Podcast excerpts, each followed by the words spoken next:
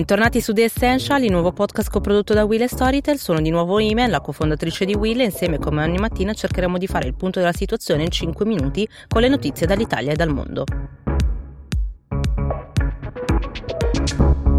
Ieri per la prima volta mi si è presentata l'occasione di uscire fuori di casa dall'inizio del lockdown, non sono mai uscita neanche per fare la spesa e ho iniziato a pensare a effettivamente quali misure possono rientrare in questa nostra nuova normalità di convivenza con il virus, la cosiddetta fase 2 alla quale sta già lavorando il governo ormai da settimane e che eh, dovrebbe farci arrivare eh, bene preparati a maggio quando finiranno le misure restrittive. E dovremo cominciare a capire come fare a conciliare sicurezza e ritorno alla normalità. Tra le prime misure principali che potremmo iniziare a usare ci sono i termoscanner che ho usato anche io ieri in prima persona, che sono gli strumenti per misurare la temperatura alta, che come sappiamo è uno dei sintomi caratteristici eh, del Covid-19, dovrà essere chiaramente sistemato all'ingresso di tutti i luoghi dove ci sono le persone, dove lavorano, esattamente come i guanti, le mascherine e tutti gli erogatori disinfettanti. Un'altra possibile, un altro strumento che possiamo usare è la mappatura, è un'ordinanza che in realtà è già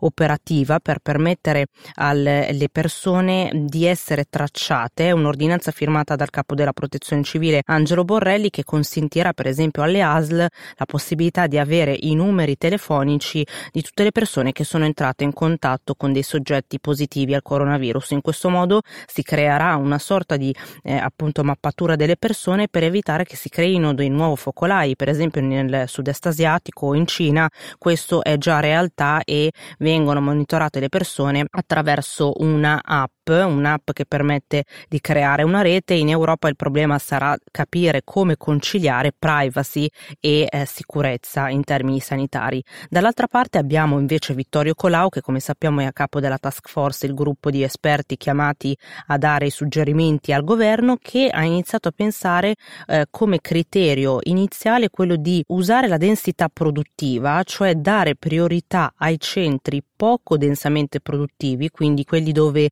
eh, le aziende sono locali e quindi le persone, i lavoratori non devono spostarsi troppo in giro, favorendo in questo modo la sicurezza di questi primi centri. Può sembrare a prima vista un paradosso, però dal punto di vista sanitario è la cosa più sicura, almeno ehm, in partenza. Il problema è che in Italia, come sappiamo, la frammentazione è complessa e quindi ci sono delle aree molto densamente produttive, altre completamente improduttive. Eh, un'altra situazione che possiamo eh, aiutare è sostituire l'autocertificazione su carta applicando invece tutte le autocertificazioni su un'app, un telefonino. Eh, l'idea è quella di eh, anche aiutare lo smart working rendendolo per esempio obbligatorio eh, nelle sedi al di sopra di un certo numero di dipendenti e favorendo anche il lavoro agile facendo degli scaglionamenti degli orari per permettere ai lavoratori di entrare e uscire in orari diversi. Ricordo che Colau è stato l'amministratore delegato di Vodafone ed è stato uno dei primi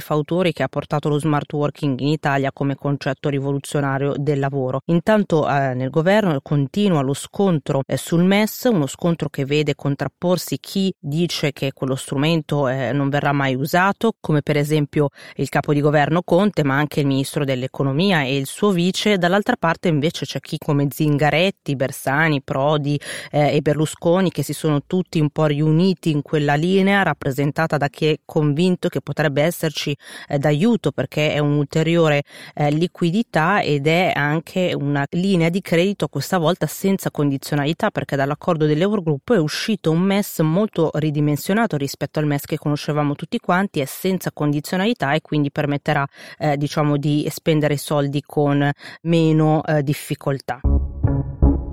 Sta facendo invece discutere all'estero, soprattutto in UK, una notizia uscita sulla prima pagina del Times londinese secondo cui le big tech anche in questo periodo di pandemia stanno chiedendo di non pagare le tasse. Tech UK, che è una lobby in rappresentanza di centinaia di compagnie tecnologiche nel Regno Unito, compresi i giganti del tech, hanno chiesto al governo britannico di rivedere eh, la tassa recente introdotta del 2%, rinviandola di almeno un anno per rinviare i pagamenti di quanto quanto dovuto. Sempre in un editoriale il quotidiano ricorda che le donazioni di queste big ben pubblicizzate eccetera fanno sicuramente bene, sono incommiabili, ma sono comunque una frazione di tutto il bene che queste aziende potrebbero fare se pagassero il giusto dovuto eh, in tasse.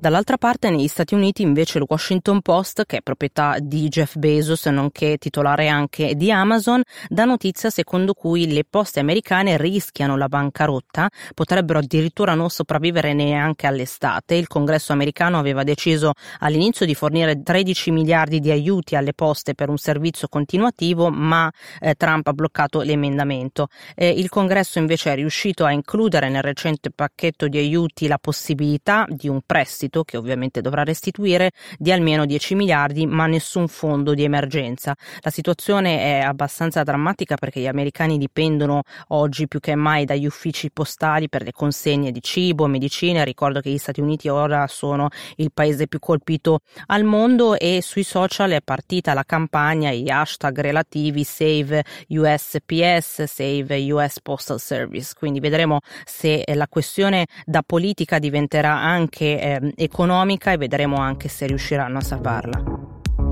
È finita anche oggi un'altra puntata di The Essential, grazie per chi ci ha ascoltati, per chi vuole invece rimanere aggiornato ricordo che basta iscriversi al podcast, continueremo come al solito domani e nei prossimi giorni a dare conto dei 5 minuti di notizie dall'Italia e dal mondo.